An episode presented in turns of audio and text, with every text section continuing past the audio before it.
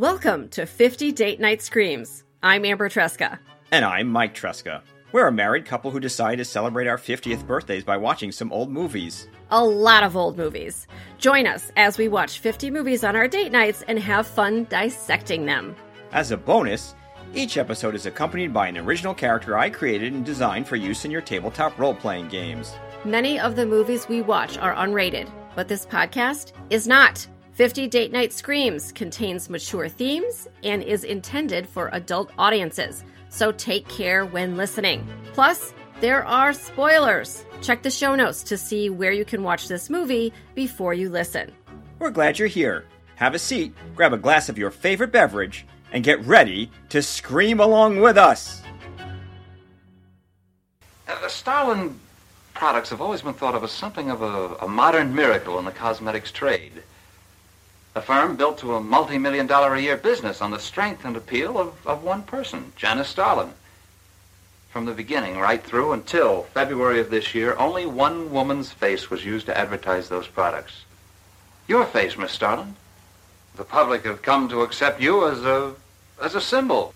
Well, now, after 16 years, they see a different face. They, they don't trust it. They feel cheated. The simple fact is that Starlin Cosmetics should have Janice Starlin's picture advertising them. Welcome to 50 Date Night Screams. This is episode 24 The Wasp Woman from 1959. I'm here with my co host and husband, Mike. How are you, Mike? I'm good, beautiful. We're, we're almost at our 25th podcast anniversary. I this really weird. what are you going to get me? Uh some jokes about movies. I really Yeah, I, that's I- what I was going to get. I got you. nothing. Like we if, were made for each other. if you're gonna tell me that this is now another anniversary for which I need to plan and shop for, um, I, I'm out. Like, not gonna happen. We may have So- a real life murder on our hands. Yeah. I, I look. I can't murder you. Yeah, you need me. At least for another 25 episodes. Okay, well.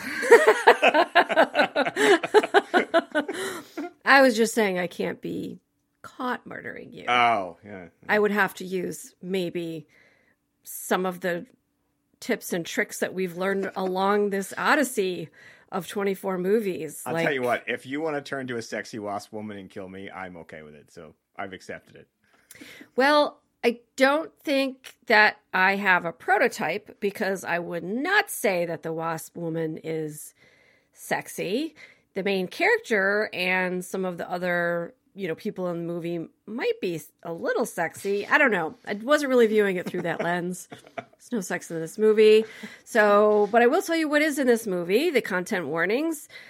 Some of the things I'm not really sure how to apply, so I'm going to do the best I can. So, for the Wasp Woman, I am going to say that the content warnings are animal cruelty, drug use, murder, duh, and body shaming. For lack of a better way of putting it, it's a little more nuanced than that, but it does, I think, fit into that content warning. So, Yeah, kind of ageism is probably in the body shaming. Ageism. Yeah, All right, yeah. Let me put that in the notes as well mm-hmm. because yeah, ageism is a thing. It's kind of ridiculous. All right, let's talk about this movie. I'll give you the stats. It is The Wasp Woman. The year is 1959. It is black and white. The director, Roger Corman. All right, so that's a name that many people might know, and it might give you some clues about this movie. It has a 4.8 out of 10 on IMDb. I feel like that's a little low. I really do, compared with some of the other movies that we have reviewed in this series, which also were in the mid fours. Uh, this is a much better movie than those are, I'm going to say. All right, the hilarious tagline is A beautiful woman by day, a lusting queen wasp by night. That does not describe this movie at all. There's the, there goes your sex. That's the sexiest the whole movie. Gets. That's the sexiest this movie what gets. they didn't catch is bloodlust. That's what they really meant. Oh. Mm-hmm. Okay. Well, I did not get that. All right.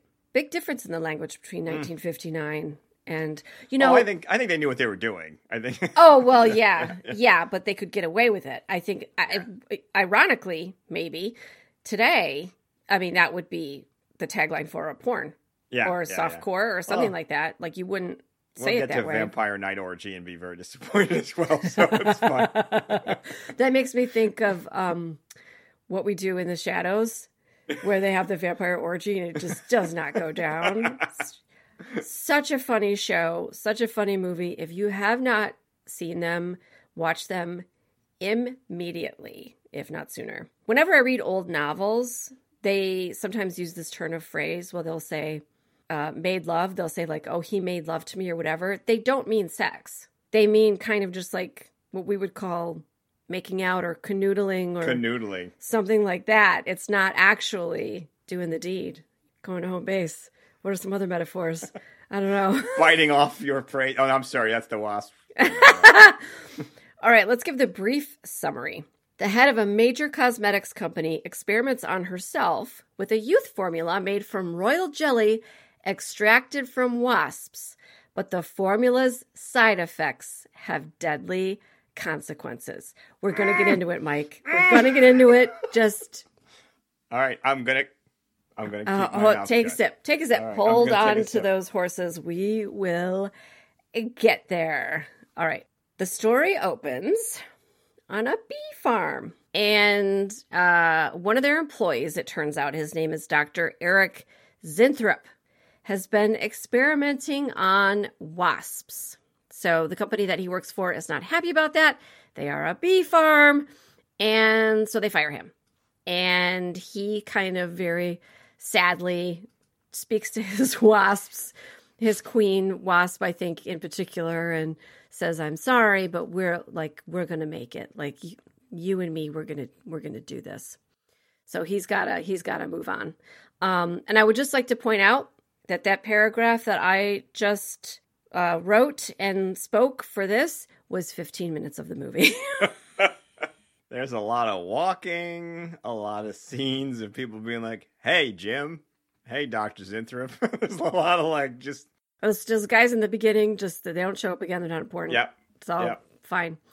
So, all right. Something I want to talk about here, though, is Dr. Zinthrop, because the actor was actually born in Russia. I don't know when he came to the United States. So he does have an accent of a sort. And so I wanted to ask you, Mike, about the idea that this might be playing into a little bit of this mad scientist trope, this, you know, Eastern European mad scientist thing. And given that this was 1959, that might be particularly on purpose, I guess is what I would say about that. Absolutely. I mean, this is Despicable Me got it from somewhere.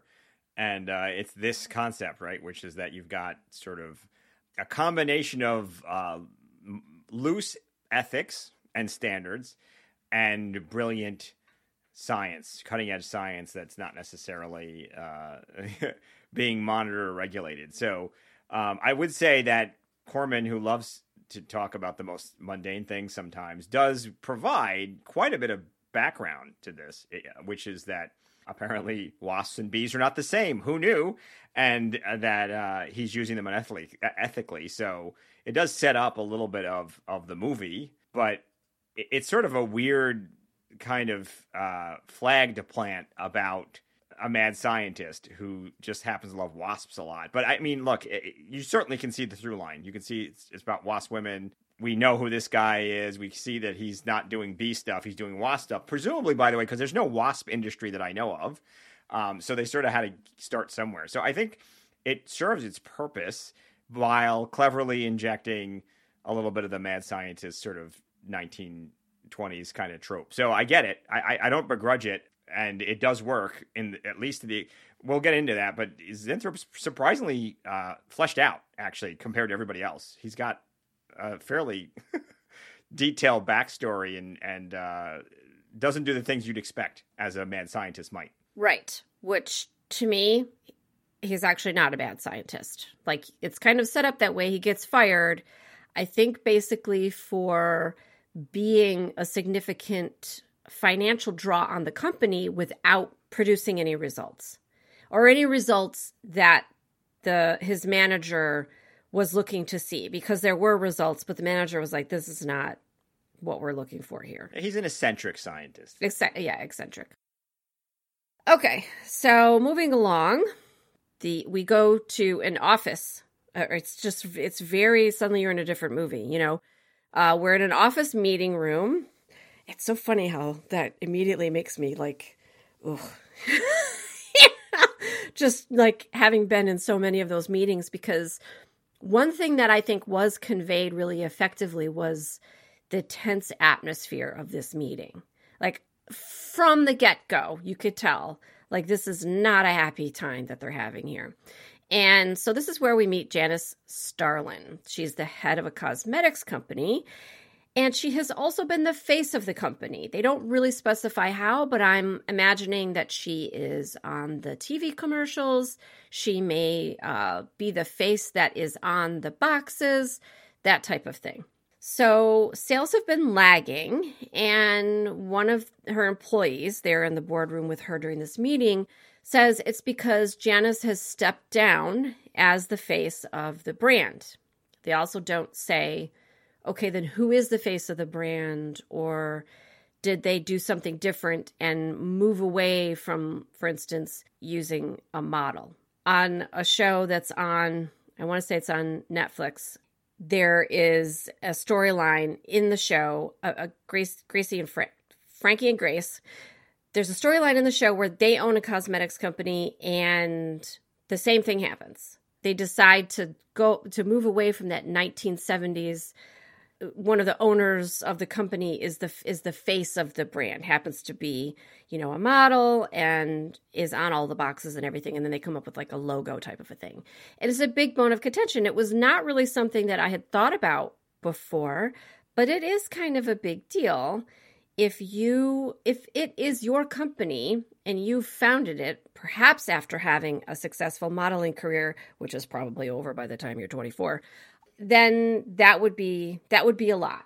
And then you suddenly stepping down from that role certainly would have an effect. But here's the thing. Janice feels like she's aged out of the role, and in this meeting they don't really come to a solution about what to do about this situation. It's just very tense meeting and kind of boring to watch. there's it, it, yeah, there's a lot of that. That sums up many of the scenes. But there's a power dynamic because she's a woman in charge of these men, right? So there's all these men telling her her business, but they're also afraid of her a little bit because she is the CEO of the company. Um, so they don't actually come out and say you are too old, you don't sell the brand. Like that's either internalized or implied. There's nobody saying straight to her face. I don't think they would dare. Was the point? So a lot of what happens after. I think you could argue is very much a comment on the nature of the industry and transparency and authenticity and and sort of you know how much do you have to be the brand or can you fake the brand or can the brand be something abstract and certainly Janice takes it to heart right so whatever the implied way it was done and there was sort of this young buck who just spouts off and he's like I'm going to say it um, and then what he says is exactly what you said which was, well you stepped down that's when sales went down he doesn't really exactly say what I think she hears which is I stepped down because I couldn't, I've aged out of what I consider to be our brand. And now she's looking at potentially financial ruin, which I don't know if the company's that bad off. I didn't think it was that dangerous either, but I don't know that the stakes were raised to the level that requires what comes later. Um, but she certainly takes it to heart that she's going to have to do something, and it's got to be her. Can't be anybody else. Yeah, I think this was self imposed. She decided to step down. She was feeling like it was time and that even she couldn't be as young as she was when she started the company anymore. I mean, to me, you just use the same photos. For, like, don't you have a bazillion photos? Like, if that's what you were doing, you've probably got tons of stuff, right? And your photographers didn't think of that. Nobody said to you, let's take a lot more stuff. We really don't know what we're going to need it for in the future, but let's just have it. I don't know. Anyway, uh, I don't know why it's stuck in my mind. There was a 14% loss in sales, which is a lot. That super sucks. But maybe you scale the business. I don't I don't know, but it sure is a problem and something that needs to be solved. But she does say, I can't do it anymore. Uh, gravity is going to hit me the same as it hits everybody else. So I do have to say, I think the actress, I thought I put it in my notes, but now I don't see it in my notes. I think the actress was 32 years old. so just keep that in mind as you're watching this movie. And I didn't notice it on the first viewing, which was on our TV, which was pretty big. But I noticed it on my second viewing on the computer, the makeup that they put on her to make her look older. So they put these like darker like lines on her forehead and under her eyes and then I think around her mouth. And it does have the effect of making her look a little bit older, but kind of in a weird way. She looked tired. That's more. She than, looked yeah, tired. Yeah, she didn't look older. She also talks differently. Yes, she she, had a very flat affect. Right. In this and that the movie. changes later, but she definitely sort of like kind of is just depressing when she she has conversations and and again, all what you don't realize until you sort of see the entirety of it is it's this is all sleight of hand to make her look older Right. It, uh, it was the at comparison. the ripe old age of 32. I know, at 32. Oof. All right. So now our Dr. Zinthrop is back, as we knew he would be. So what's he doing? I think a clever viewer would have already started to put this together. He presents the results of his research to Janice. All right, what he has discovered is that the royal jelly from a queen wasp, hold Mike, can be used as an anti aging serum. He has been experimenting on animals. For instance, he has a cat, which he gave the serum to, and then it ages down to a kitten. And, Janice- and he has a guinea pig that right. turns into a mouse. I don't think I caught that. yeah. I was Yeah. focused on the cat. All Yeah. right. So Janice is really excited about this, and she asks Dr. Zinthrop to test his serum on her. Okay, Mike, wasps, royal jelly, queens, go! Ah, why? It's not hard to figure out. Wasps don't produce royal jelly. The end. Thank you for coming to my TED Talk. No, just a little bit further. Wasps, there is some science that says that wasps, larvae who are fed rich protein prey, do potentially grow up to be more powerful. That's it. There is no jelly. None. None. There is none. I don't know why this movie did this, other than maybe to get the wasp connection going, but there is no such thing. Now I'm done. Thank you. Oh, wow, that was quick. There's Um, nothing else to say. It doesn't exist. It's not a thing. I don't. Yeah, because the wasps will feed a particular larvae with better food, and that one grows larger and grows into the queen, which is also, frankly, kind of terrifying. Yeah. Because think about this think if there was an abundance, if there was no resource restriction, and all of these drones could then go out and get all of the best food and feed it to all of the larvae, we'd have all of these giant. All right, I'm hitting on something here. Are you ready? All right, go your mind to be blown? Okay. Get ready. There may be a metaphor here that in the werewasp, which we will get to, the feeding is feeding on the young. That that's what the werewasp is doing. What werewasp? The, well, I, I'm using the phrase the wasp, the wasp woman that she's feeding on the youth, like literally, literally Oh. feeding on the young. All right. Well, let's keep going. And as we get to that part, But it's not jelly. Maybe not we je- can noodle through that. No, it's not like the royal jelly, which is a thing that is used in various, I mean, you know, people use it for whatever they use it for. I don't know that it actually has any really great effect. We have much better cosmeceuticals now. I'm not sure that royal jelly is uh, uh, where it's at anymore. Yes, yes, yes, we are making progress. There's great improvement in the tissue. Why is it taking so long? It's the third week. You forget, my dear, there's more to you than a little kitten, no? Besides, there's a difference in metabolism. Why not increase the dosage? Wouldn't that step up the process?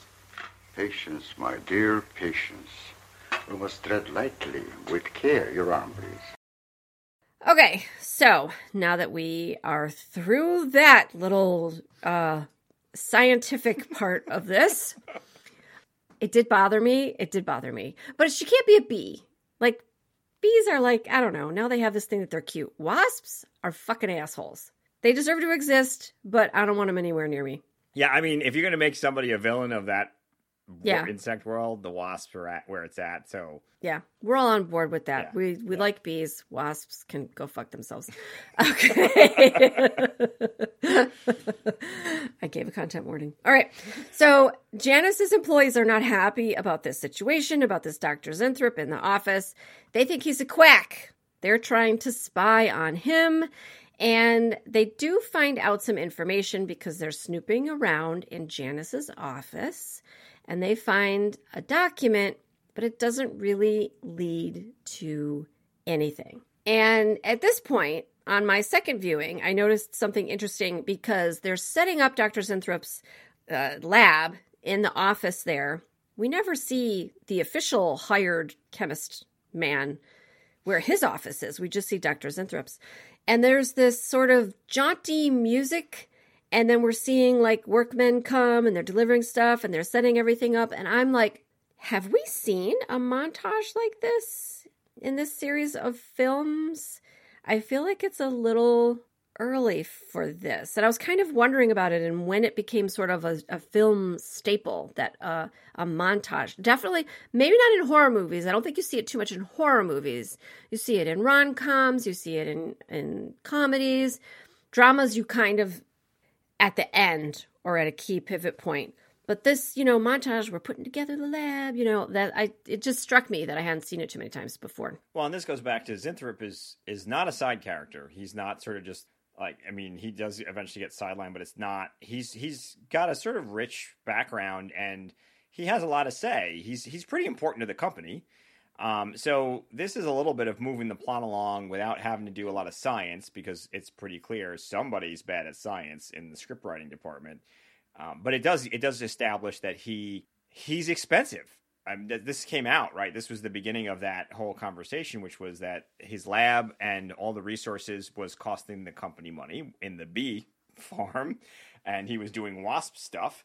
So now he's at a pharmaceutical, uh, excuse me, a, well, cosmetics company doing sort of more of this kind of work, uh, and it requires equipment. So I think it, it it established what it set out to do, which was without getting technical and showing what the actual stuff was uh, quickly just showing him being like, hey, you know, he's moving in and he's got a lot of science. Science. He's doing sciencey stuff. So I, I do get that. Yeah, I didn't put together the the money involved. Although his his lab at the bee farm kind of looked like a shack. So Yeah. Yeah. Well, now he's moving on up. Oh, He's I mean, moving this on is this is big money, yo. Yeah. All right. So Janice is going to take the injections of this serum that is made from the wasp jelly, and nothing's happening though. I think I think Dr. Zinthrop says to her, "You look five week five, five years younger," type of thing. Which, if she were thirty two, the difference between twenty seven and thirty two, that is, that is kind of a lot. Twenty nine also is when love- stuff starts to hit the fan. He's also like, we should take it slow. We have never done this before. He's like an eminently reasonable scientist. He's like, let's not be hasty. And, you know, that's not good enough for her. But he's very clear on the consequences and, and saying, let's see how this goes. And look, five years is a big difference. And I don't know how long that had been, if he says how long they had been at it when you sort of see that conversation. Three weeks. Three Three, weeks. weeks. That's a and I huge and I don't know how many injections she received and how far apart they Right. were, etc. So it's a pretty big deal. One of the problems this film has is it just doesn't create the urgency because I was like, everybody's being pretty reasonable. Like I agree with him. Okay, and three weeks with five years, that's huge. Why I think it's it? huge. Right? But then why rush it? Why why say that's not enough? I know. It's like you spent 30 years getting those lines on your face. Three weeks to take them off? Seems pretty good. And yes, Dr. Zinthrop is not a mad scientist. No. He invented something that works. This is not ethical what they're doing. It's not ethical, but he had her full consent. And he did he wanted to take it as slow as she would let him, I guess is Yeah. what we're saying here. So, and probably for him, it's probably the first time he's ever had somebody believe in him and be so excited and ha- you know full support, and he doesn't have to work in the shack anymore. In- the wasp shack, In the wasp shack, baby wasp shack. shack. Baby wasp shack. All right, so Janice is like, uh uh not good enough for me. So she sneaks into the lab and gives herself the injections. So then, after a few days, she comes into the office looking younger, acting more upbeat. And the way that the movie achieved this through their stellar makeup team Sorry, people, if you're still alive. I love all of you, but this was funny to me. They take off the lines off of her face, and she comes in and she smiles. And I, that the actress, she's beautiful. When she smiles, seriously, I mean, something is lost over film. I think in person, that woman walking into a room smiling like that and giving off the the the cheerful affect that she had when the serum actually started working would it would stop time in the room like for sure so they actually did do a lot to make her look older it was just kind of funny because she re- she just looked like a young woman that they put some makeup on to make her look a little older and i kind of feel like they didn't have better at that time like truly Roger's all about getting it done fast. everybody's excited. They're going to use the serum in a face cream. They know it's going to sell really well. Yeah, it would. Um, there's never any discussion though of how they're going to scale it up and have enough wasps to make a product. Um, but anyway, the new advertising campaign is Grow Younger with Janice Starlin. Now we go back to the lab stuff starts to go bad. We're at about 40 minutes into the movie now. And the cat, the cat who became the kitten, has now turned into some kind of wasp like cat thing. And the cat attacks Dr. Zinthrop, and he does end up killing it. Sort of flailing around with a puppet. Yeah. I, I, well, it bothered me. I mean, I didn't like it. The music was very dramatic and it was like, oh, you know. So, and Dr. Zinthrop is upset. And so he kind of leaves, leaves the office that night, presumably to go home. He's crossing the street. He gets hit by a car. Dun dun dun. Yeah. So poor Janice. Now Janice is like having headaches. The the you know the grab your head. Oh no, I have a headache. Acting headaches, and she can't find Doctor Zinthrop to talk to him about it. And she decides to hire a detective to find him. I don't know. It's the first thing I would do. I I guess. We now have another montage of the men detecting. I love this phrase. Let's watch people detect They're detecting. for like five minutes. It goes on. I didn't write down the timestamps, but it does go on. I don't think it's necessary, but it's fine. Uh, you got the music again. So they do find him eventually. They find him at a hospital. A- but a few days later, Janice decides to bring him back to the office, and she hires a nurse to care for him because he's had he's had this head injury, so he does need some time to recover. And to her, no, not in the hospital. You can come back to the office and recover. Totally normal. I have to say though, this conceit works better than so many we've seen. We've seen a few of them where like people either just for time reasons or stupidity reasons don't come back into the picture. This does two things. It brings Zinthrop back intentionally, but it also makes him impaired as he should be.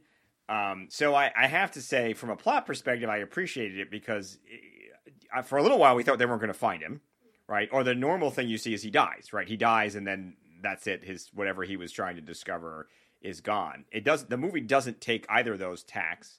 It brings him back, uh, but with an injury, so he can't really enunciate what the issue is. And I think that works. It works well, even though it's a horribly unwise and unethical decision. But you know, why start now? Well, y- yeah. And I'm also like, well, I mean, nobody can keep you in the hospital. You can leave Yeah. whenever you want to leave. But he wasn't capable of making that decision on his own. Janice just decided, and that was all right. I don't know if he was married, uh, had kids, next of kin. None of that comes into play here. It's just Janice is like, this is what we're doing. You know, rich people. She definitely commands every situation and tells people what to do. Yeah, and they do it. Um, but I will say, the rest of the movie can't happen the way that it does if she does not bring him back to the office. So it kind of has to go down this way, and he cannot be cognizant. He cannot be in control. He still has to be recovering from this head injury and not really knowing what's going on. In the meantime, while all of the detecting and the head injuries are going on, you've got the, the scientist who is officially on staff. His name is Arthur Cooper. He has gone over Zinthrop's notes and he goes back to the lab to snoop some more. This is the guy with the pipe, right? The 1950s. Guy with the pipe. He's very like, I don't, something's fishy. he's very yeah, 1950. Yeah. He's like the most 1950th guy that we've seen in films like this. He's very suit, handsome, graying, and always with a pipe, and, and very skeptical. A man of science who's very skeptical of all this. Yeah, I, I know he's very. I mean, he doesn't point out that wasps don't make jelly, but you know, I don't know. He makes cosmetics. Maybe he doesn't know anything about wasps. Uh, you know, I guess he couldn't look it up. Um, but yeah, you know, something that we didn't really discuss yet was the fact that everybody in this movie smokes. I think if oh, you yeah. show this on TV, that would be a content warning is smoking because of kids don't smoke. People kids. smoke and like blow it in each other's face. Like, like everybody's smoking. smoking. Like smoking to the point that like I don't know how you can see anything or not cough in somebody else's face smoking. But they're all well, they're smoking. all very cool smokers. They're all yeah, oh, very oh, yeah. like I can smoke and I don't cough and yeah. it doesn't make me sick and like none of that. It just makes me good looking and skinny I guess until you get to the point where you're not anymore because it ages your face. The 50s. The 50s. okay, so Arthur Cooper, poor Arthur Cooper is in the lab. And who does he encounter? For the very first time, we get a look at the wasp woman. Janice has turned into the wasp woman, and she murders Arthur Cooper. Only now, Janice has injected all of the serum. Now, as now human Janice is panicking. And then the next person to disappear is a night watchman who kind of putters around the office, kind of a little bit of maybe supposed to be comic relief because this movie is very serious. Um, has very little comic relief. And we've never seen this guy until just before he died. He's in like two scenes.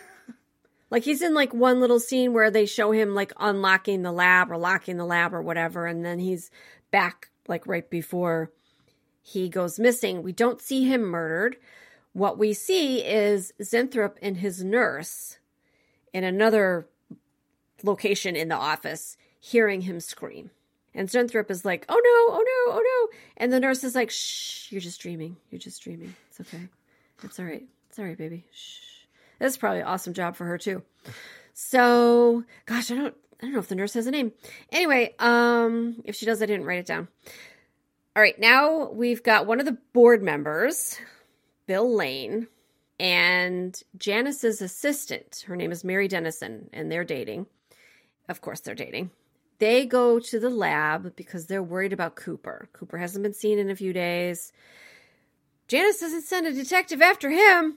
Huh. Wonder why. So they find Cooper's pipe in the lab. So once again, a pipe playing a key role in the plot of the movie. All right, we're now at one hour and two minutes into the movie of a one hour and 12 minute movie. All right. So everything that happens, everything we talk about from here on out, it's 10 minutes. Okay. Janice goes to Zinthrop and he's not still not quite right. She begs him to make more serum. She describes her headaches. He can't do anything. He's not right. Janice then freaks out again, turns into a wasp woman, and attacks the nurse. Zinthrop watches the murder. All right, so now our uh, cub detectives, Bill and Mary, they have now put it together. They think Cooper and the Watchman have both been murdered, and they're like, Zinthrop must know something. So they go to his bedside and they notice the nurse's bloody clothes on the couch. Zinthrop is raving about the cat and Janice. And Bill says to Mary, I don't know what's going on. We got to do something here. Go and find Janice. All right. I don't know why they couldn't call her, but uh, he sends her to, fi- to find Janice. So Mary goes to Janice in her office and tries to convince her to go to the police. Janice, of course, refuses and takes Mary to the lab. Now, this is important because up to this point, I was willing to assume that Janice was having involuntary transformations, that she was murdering people Yes, totally. uncontrollably, and that either she didn't know what she was doing or was sort of a Hulk situation. She was trying to control it. or Dr. Jekyll, Mr. Hyde situation. Right, right. Yes, I'm sorry. I'm using what the, the new the new what the cool kids talk about, not jo- Jekyll and Hyde. But yes, Jekyll and Hyde being the original archetype. But the point being, this now makes it clear there's culpability on her part that she is covering up and or well aware of what she's doing and certainly look there's lots of things she could do and none of them involve her trying to stop this or turn herself in or otherwise get help other than to continue what she was doing so it's sort of interesting because uh, you could have easily not had that conversation and still left it open that she was sort of a person of circumstance that unfortunately unraveled. But at that point now, she's definitely kind of a villain. Um, she's crossed an ethical line for sure. Not, I mean, up to that point was with her own life. Now she's very much basically willing to murder anybody who gets in her way. So she's going to eat it. And we don't even know, by the way, what happens. Um, I think there's a lot of theories and reviews because people keep saying there's no bodies. Is she eating the entire corpse? That's what wasps do. Um, so maybe, but she's doing something to cover all this up, and it's, it's intentional.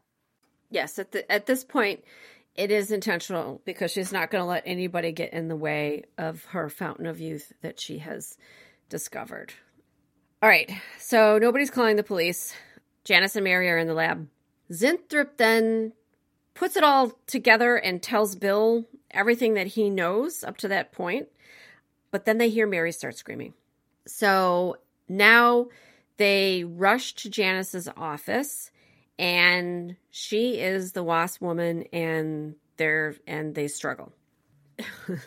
what I wrote down in my notes was about how there's this upbeat horn music during the whole fight scene. It's very it is a little like minor key discordant a little bit but just like horn music during this is a little i don't know it's, it's kind of like struck me a little wrong Well, Roger was involved with Night Tide. I still don't remember if he wrote it or what he was involved with, but he certainly was involved with Night Tide. Night Tide is all jazz flute. all jazz my and favorite this felt like that. This felt like like sort of like do some jazz on a horn kind of like it's like, like it's just it's meant to be dissonant I think and and sort of make you on edge but probably to modern listeners it just sounds like a kind of a uh, like you said upbeat.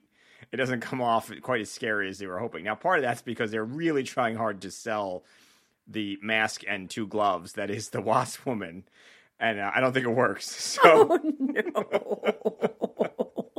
She's pretty horrible looking. I mean especially for a woman who was super desperate to hang on to what she looked like in her 20s she was going to age well. Like i could tell looking at her she was going to age really well but that wasn't that wasn't cool with her. She wasn't happy about that. And so now she's really gross. So in a lot of these movies you hear the music and it sounds faintly familiar. So they're either using maybe a classical track and I'm not well versed enough to recognize what they all are or they created stuff that was sort of close eh, you know far enough away that nobody would sue you but close enough that you could it still kind of sounds like something you already know.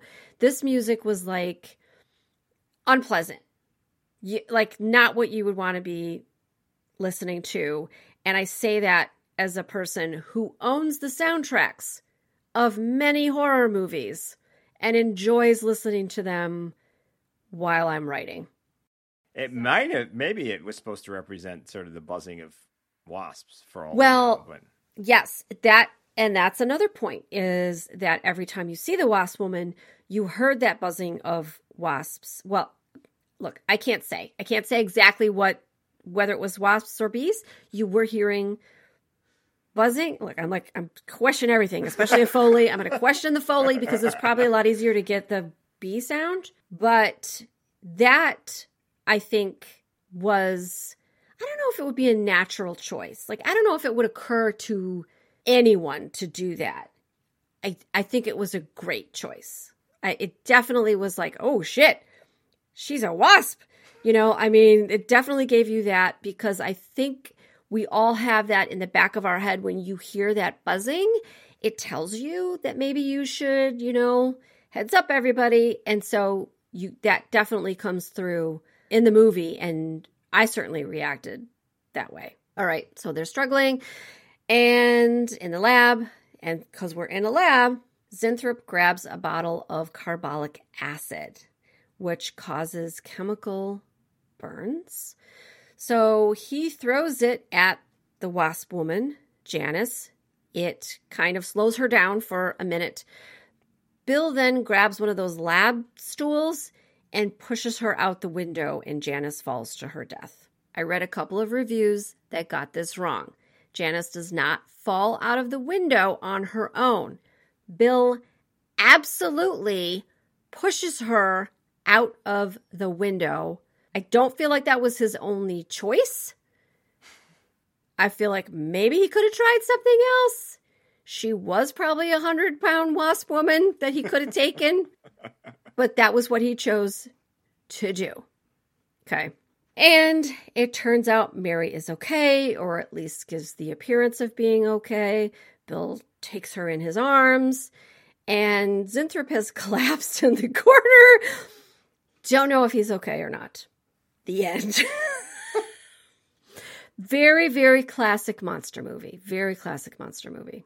Yeah, and so now I go back to let's pretend that we know how bees and wasps work, and that wasps eat other insects. Could there be a case made that the wasp woman was devouring the you, the younger members of her company? Now Zinthrop doesn't fit that mold. Although But she, she really never attacks. after She doesn't she go doesn't after, go him. after yeah. Well, she needs him anyway. Yes, but she is at least in control enough to not. Why not eat the nurse and then eat him? Yeah.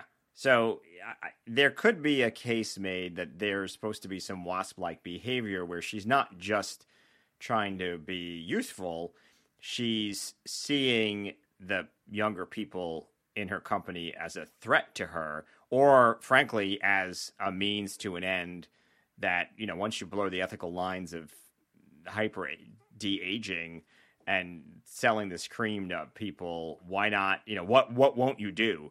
So it's, it's an interesting point. This movie, because of the way it was written, sort of elevates itself way more than, frankly, what it could be, which is a bog standard monster movie in a lot of ways. It's it's a person in a mask and two gloves who uh, doesn't do a whole lot most of the time, but because of who it is and the backstory, actually makes it really gives it a different spin. Yeah, for sure. It didn't occur to me that she was eating younger people or just people. I mean, I'm sure she could have eaten other things, but that people might be the highest quality food source that she had access to. And that would make sense Yeah. because that would help her grow. We don't see her change into the wasp woman. We don't really know how that happens. It did seem to be she'd be she'd get distressed and turn. So your your Hulk analogy might be accurate. What I did think was interesting about this movie, especially for 1959, was the way that power dynamics were depicted. I guess I guess you'd probably say that this movie was feminist because she was in control. She was in control of everything the whole time. She got everything she wanted from everybody in the movie. There was nobody that told her no. She was the HBIC. And she absolutely made Zinthrop do things that he didn't want to do. Look, everyone has a choice to walk away, even like your dream job, amazing opportunities, etc. When someone is asking you to do something unethical, the right choice is to walk away, right? But it's difficult to do that. I think especially after you ha- you and your work have been minimized the entire time and somebody finally believes in you and is investing in you heavily. And this is an important person. That would that would be very difficult to walk away from.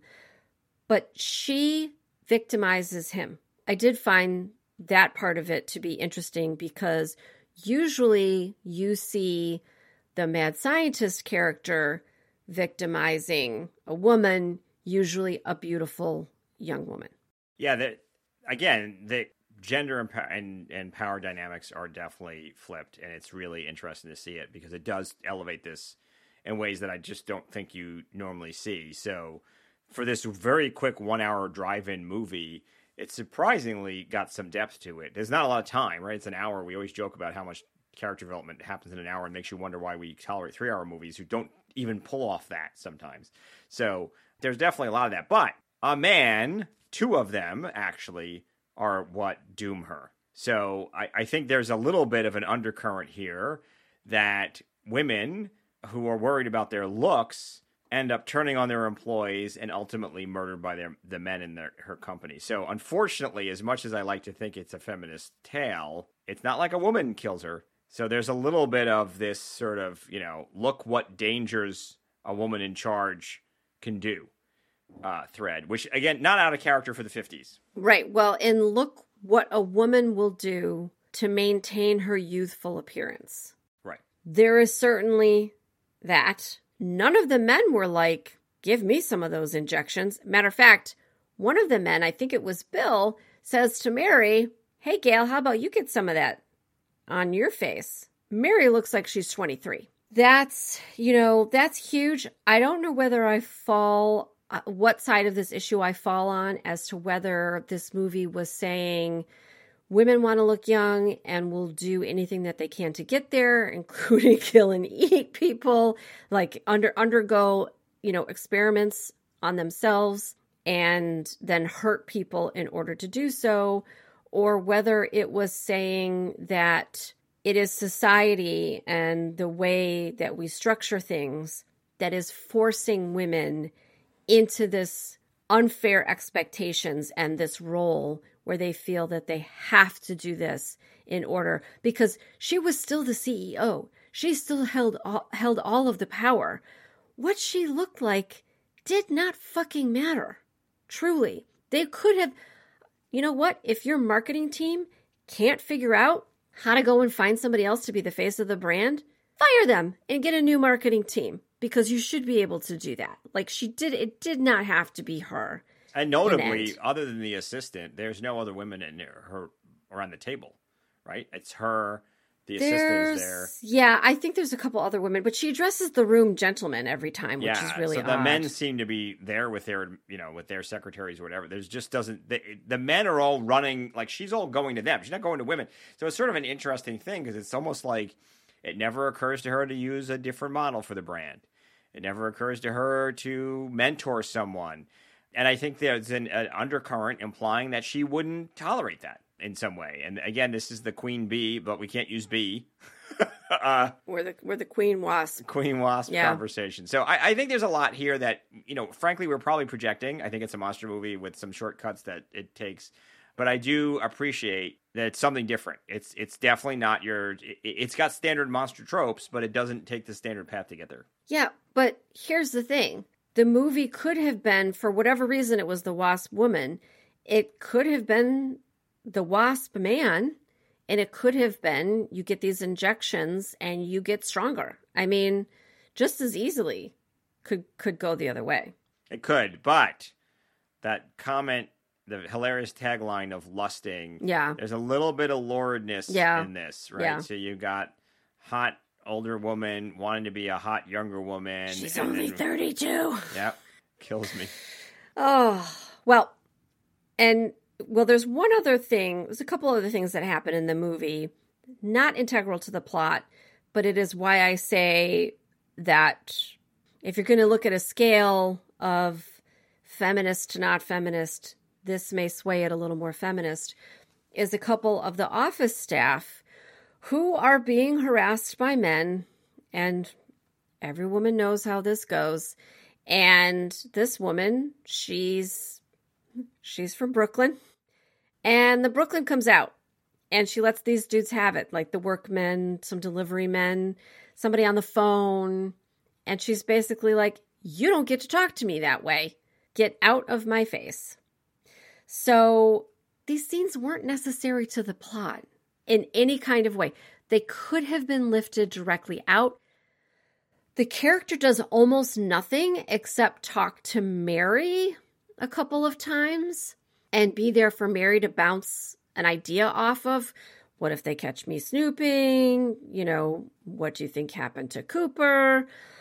So that that seemed very intentional, but I also don't know if it was the kind of thing where it's like, "Oh, look at this feisty young gal type of thing, which can be its own patting on the head, uh, patronizing type of a thing. But it did kind of come off that she was pretty empowered and she wasn't going to put up with any shit.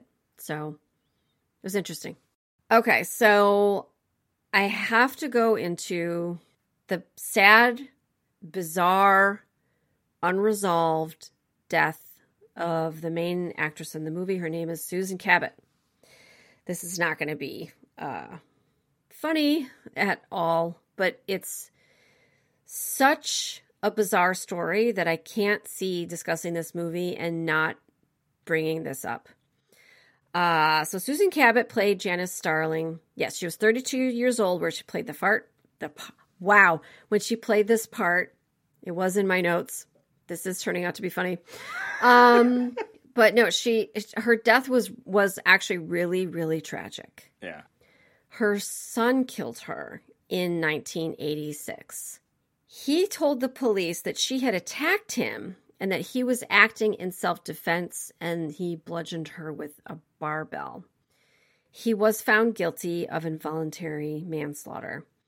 Originally, he had different stories about what happened. He said it was a burglar killed his mother, but then later he can he confessed to what actually happened because they found the evidence, he didn't do a good job of, um, you know, uh, trying to cover it up or disguise it. So they found this, they figured it out pretty easily. So his name is Timothy, was he he has passed as well, and he had pituitary dwarfism, and he received growth hormone treatment, which is an entirely valid, useful, and effective treatment a lot of the stories that I read on this were blaming the growth hormone for causing mental distress in either or both of them because it seems that Susan may have also been taking the hormone. I'm not so sure. I could not find, for instance, a reputable physician who could comment on whether or not in that time whether growth hormone could cause those effects. Seemingly, maybe it could, but it was very rare. Today, growth hormone is used for for various disorders, growth disorders, and it works. And most recently, we saw there's a, a soccer player who had a genetic disorder that received growth hormone treatments and did very well, and he's a huge soccer star. So it seems like that part of the story may have been sensationalized, which I don't love because people who are living with these disorders deserve to have effective treatments and not to have it somewhere swirling around in the public consciousness that it may um, cause a mental disorder. I, I feel like there were drugs and alcohol involved also, but I don't remember what the full. I don't know. Because there was something like he woke up essentially, and they said, you know, saw her standing over him or something, and that she also suffered from mental illness. Supposedly, I don't. There's a lot of rumors that were, you know, because this was highly sensationalized. But essentially, you had two people, probably neither of them doing well, who had conflicts in the past, and one of them seems to have triggered the other. Maybe not even attacked is the right word. And whatever it was, it turned violent and turned into a domestic abuse assault. Yeah, but but again, she was not a big woman. What went down was strange and really tragic. The house was in disrepair. Right. Um, it sounded like it may have been what we would call a hoarding situation. Right. This wasn't sort of. I guess the point. My point I'm making is it wasn't like everything else was fine, and this no, happened. it wasn't like everything else was was fine, but that doesn't mean that his treatment had anything totally to do with no, it. I, for It- sure. It was very unsubstantiated. Very. but they both had a lot of other problems. Yeah. too. Oh yeah. Yeah. That yeah. You without the growth hormone, you could have been like. That's oh, yeah, what I'm like. why? yeah. But but people want to say, oh, it's this experimental treatment, and da, Yeah, da, da, da, you know, and I and I don't know that that was valid because look, you could say, but here's how you say it. You say it's unknown, et cetera, et cetera. It seemed at the time they were blaming it on that, and that's what his lawyers did. So was this her last movie before she died? Ah, I'm not sure. I don't know. Because it it unfortunately No, she. It didn't. It, this was like some years later. Okay, because the growth hormone parallel to the injections that she was taking also It's probably part really- of that sensationalization, right? Where Yes. like, oh look, Oh, of course they You know. pulled that into it as well. Right, I mean, it right. was really terrible. And then the last the last super odd part of this story is that Timothy's father may have been and again, I was just saying, let's not believe rumors about things, but here I'm going to tell you a rumor, but he may have been the son of King Hussein of Jordan. There's a timeline there that people put together that they're not really sure. It doesn't sound like anyone else ever stepped up and said that they were with Susan Cabot and they could have been his father. So she had money. It was a big house, etc. So I don't know. Very strange and and tragic. And she was a gorgeous woman and a good actress. And it's really very, very much a shame what happened. Zinthrop. Zinthrop, you've got to help me. Something's happening. Something's happening to me. I can't control it. There's something I must remember, but I, I can't. Try to think. The wasp enzymes. The, the extracts you, you were experimenting with before the accident. Try to think. Moving along, uh, let's decide: is this a horror movie or is it something else? oh me. Yeah, Yes. you. Is there anyone else here? I don't think the cat is going to I respond. thought, thought you were going to say something. I No. like, uh, yes, it's a horror movie. it's a horror movie. Yeah, pretty standard. Monster of the week. On the YouTube video, there is uh, someone who commented that they saw this movie when they were young, and it really did scare the pants off of them. Well, a lot of people sleep. were disappointed by the because the cover has a wasp with a woman's head, a giant wasp. Um, and again, this was the age of sci-fi movies where you know there was a lot of atomic experimentation or something, and you would you would turn into a giant monster and, and, and rampage around the city, and that's not what happens. So um, there is a little bit of like, oh, it's going to be that kind of monster movie. It is. It's just not quite nearly as. Well, she doesn't have wings. No, she just got a mask and two gloves. and we know it's her because she's wearing like a big necklace. And for the first time in the movie, she also wears black when she turns into the wasp. Like that's You it. That got, you got to dress for the success. I mean, they thought about that. They've thought about it. dress for the job you want. Not the job you have. All right, let's give this movie some ratings. We're going to give it our own homegrown rating system that we just made up. We're going to give it knives, glasses of wine, and screams. All right, between zero and five knives, we're going to give a rating, and this will represent what the body count was, how scary it was, was it gory, or did it live up to its title? Mike, since you're the only other person in the room, I'm going to start with you. I don't think the cat has much to say. Uh, so we're starting with knives, right? Knives. Okay, 24 episodes. Always start with knives. Yes, knives. Go. Knives. Zero and five. Um, I so there's murders, but they they're surprisingly clean. There's one bloody murder where you definitely see her bite a neck or something. Um, so this isn't really quite the murder fest. There's definitely screaming going on. Um, so this is not gonna like it should. I feel like it should probably be higher. Uh, presumably, there were lots of reasons. One, Roger didn't feel like spending the money on all that blood. Um, two, I don't know what the ratings sort of situation was to get these into theaters.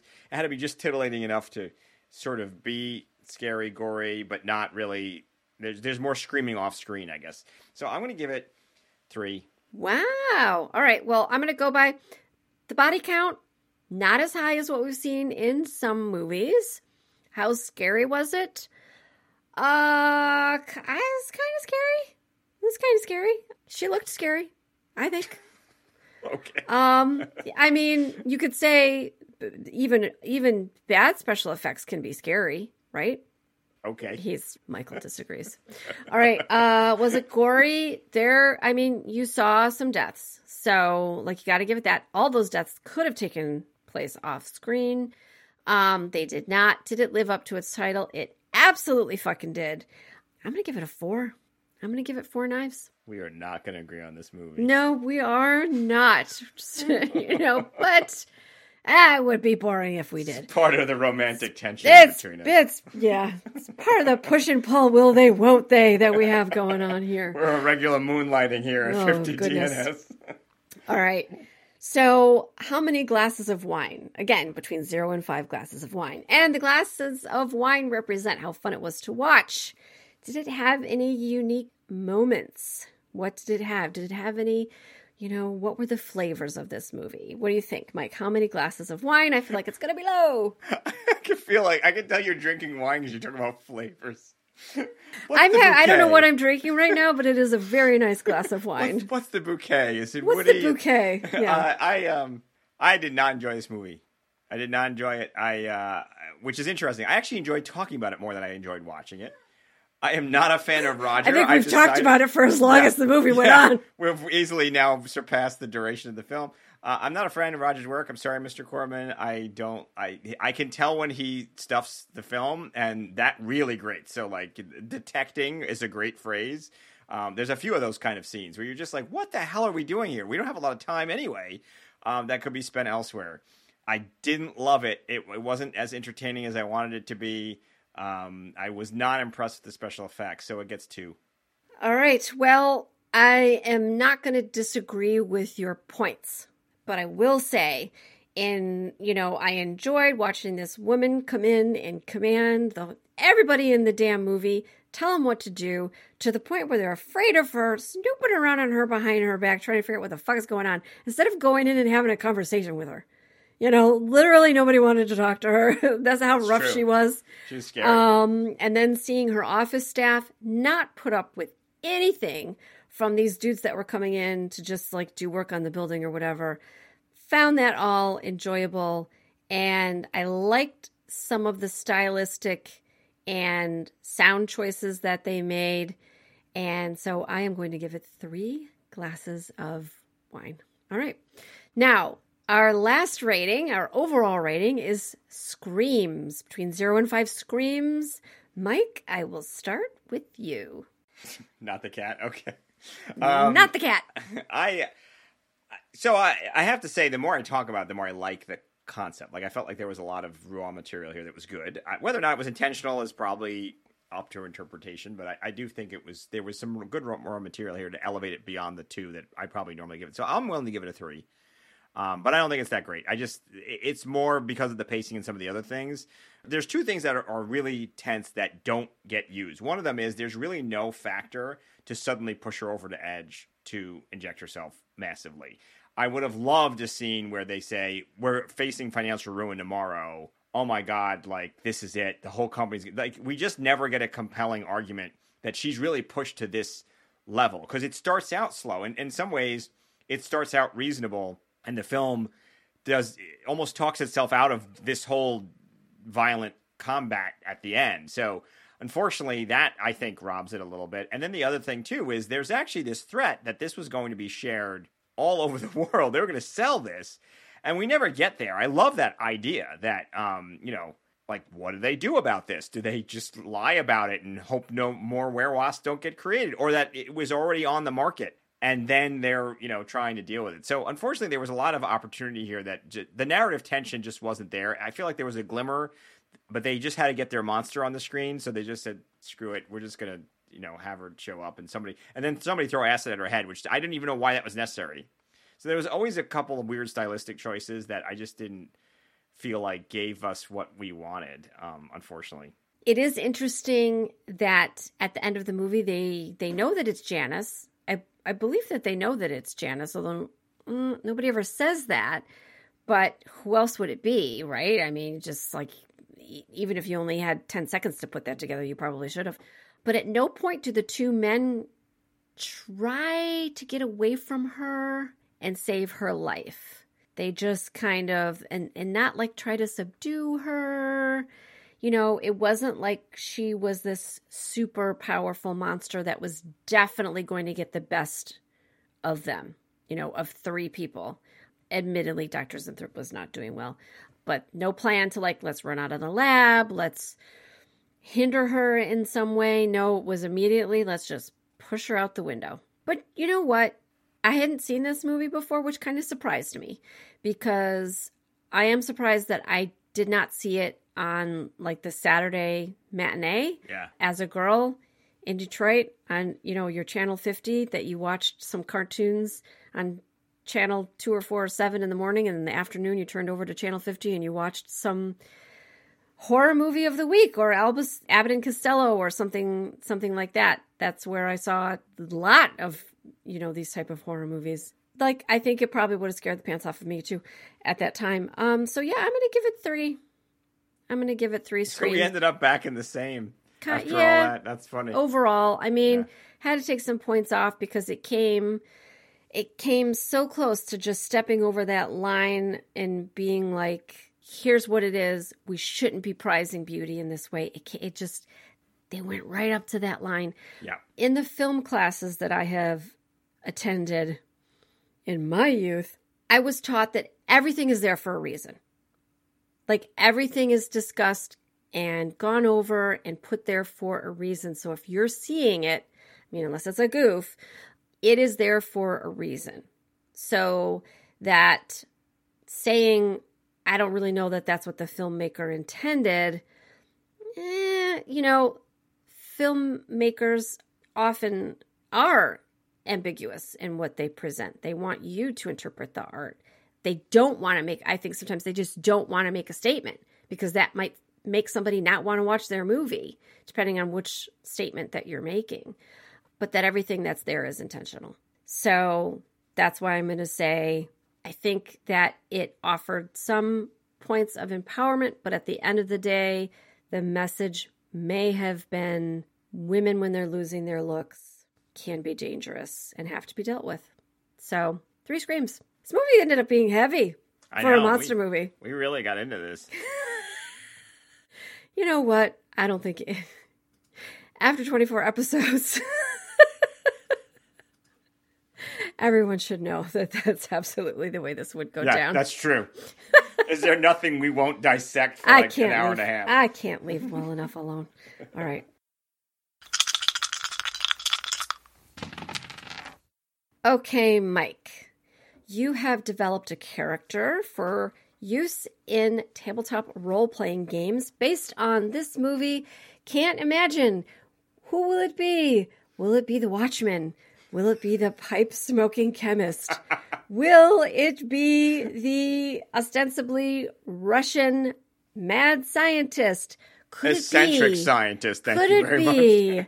the middle management who goes and fires the mad scientist? Mike, tell me who this character is. Well, you've ruined it now.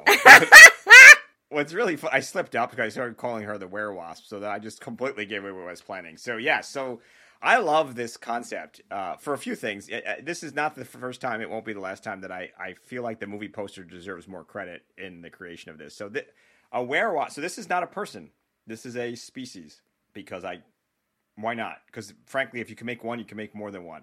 So the idea is this werewasp. First of all, we are continuing the story that Janice's company does actually get the makeup out into the world through a face cream, and therefore there are more werewasps out there. And the idea being that it does turn you into a werewolf, but it turns you into two different kinds. You have a different form. You can turn in from a uh, humanoid, as you saw, two gloves and a mask, or you can turn into what the movie poster shows, which is a human-headed giant uh, wasp uh, th- uh, thing, whatever that is, hybrid. So it's it's meant to be sort of a, a combination of things here, where you have a character because anybody could be one, right? Um, often it's women, but there's no reason it can't be men. And it does have a drone ability. It's funny because I actually put that in later.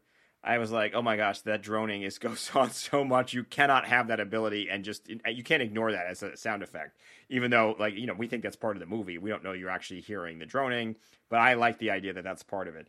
And of course, uh, it's you know they can change shape, so they could be anywhere, they could be anyone, and uh, they're wasps, so they sting and bite because uh, wasps are assholes, as we've established. So what more do you need? Yeah, I don't know. And you know, for a wasp, I mean, you know, those those assholes will live anywhere, right? Yeah. So, like, where could you see the the werewasp living? What kind of what kind of scenarios might a character encounter her? Well, one of the things that I again I, I, felt was a huge plot point that was an opportunity that was missed was the idea of this spread of makeup, right? So that, that this concept where you essentially have something contaminated that is turning people. So this isn't sort of your werewolf story. Um, this is a scenario where you could have a a noble court completely turned to werewasp all because they are using this cream. But and by the way, it does de-age you, right? So that's the other thing is you, it it works.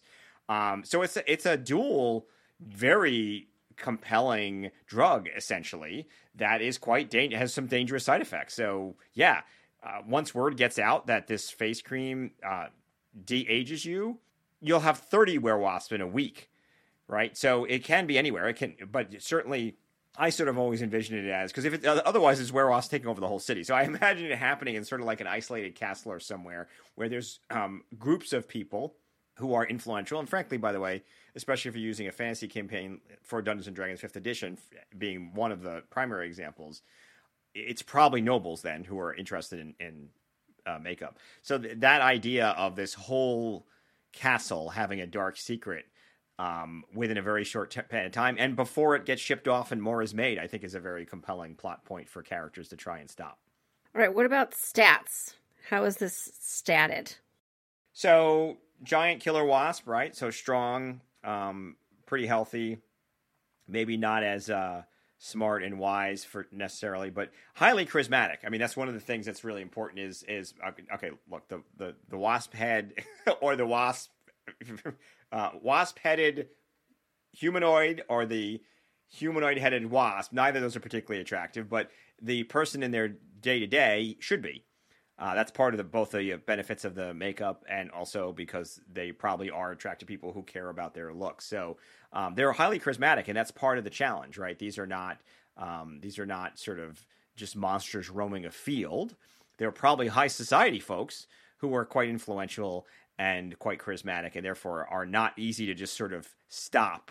Um, you know, as we saw in the movie, Janice, we think we're pretty sure she's well aware what she's doing. So you can imagine for every person who's horrified about what's happening, there are probably people who quite happy to just keep going as long as they can use the cream and by day look or during their chill moments be very happy to uh, to enjoy the benefits of youth.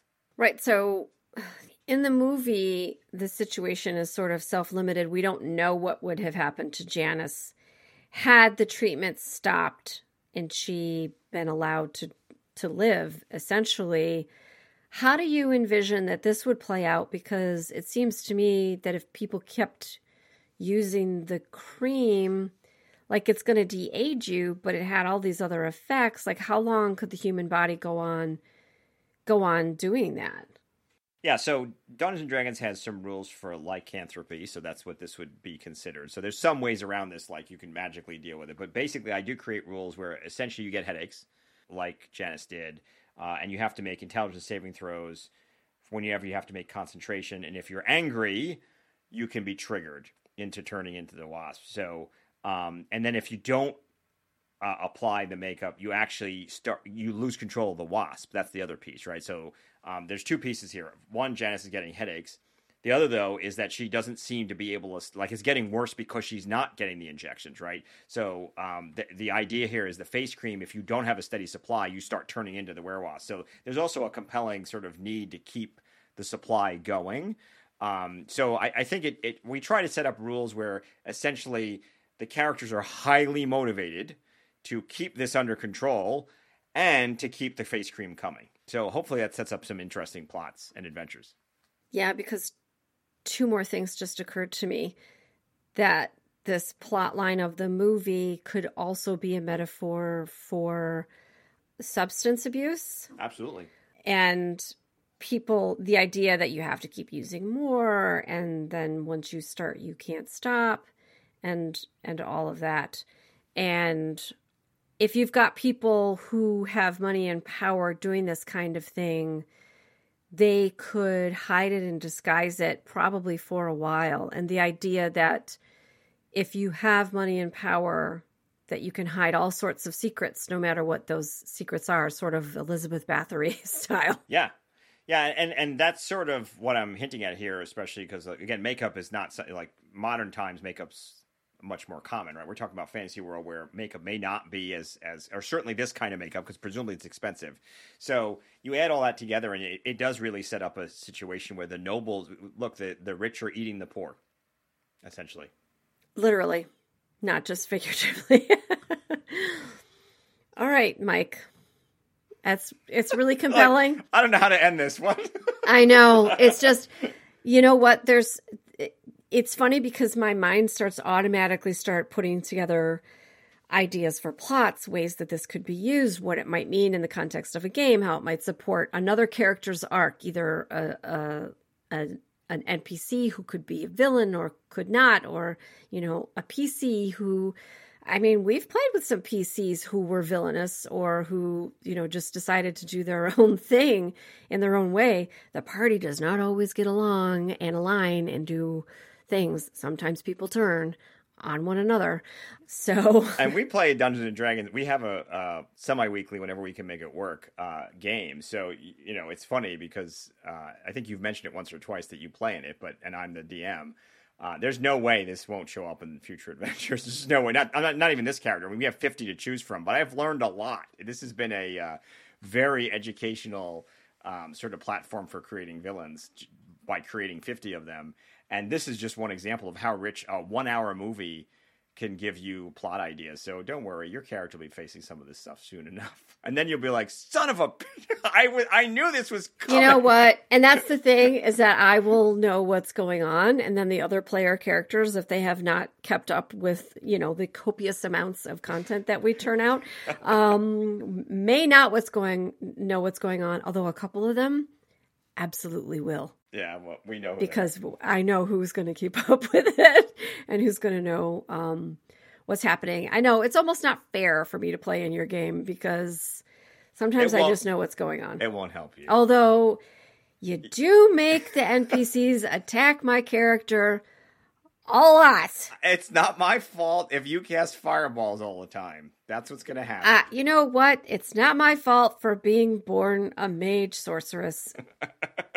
that specializes in fire. That's just, just, how dealing with the consequences of her actions. I just I was born this way. Come on, man. Magic shame me. All right. That'll do it for episode 24 of 50 Date Night Screams. If you're still here, reviewing The Wasp Woman from 1959. All right. Until next time, we will all keep screaming in one way or another. Take care, everybody.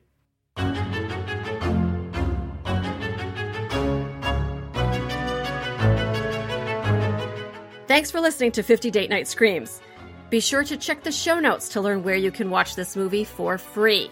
The quality isn't always the best when streaming, so we've also included a link to where you can purchase it. You can also get much more information, including the characters from this and all the 50 Date Night Screams episodes at patreon.com slash Talien. Until next time, don't stop screaming. 50 Date Night Screams is a production of Mal and Tal Enterprises. It is written, produced, and directed by Amber and Mike Tresca.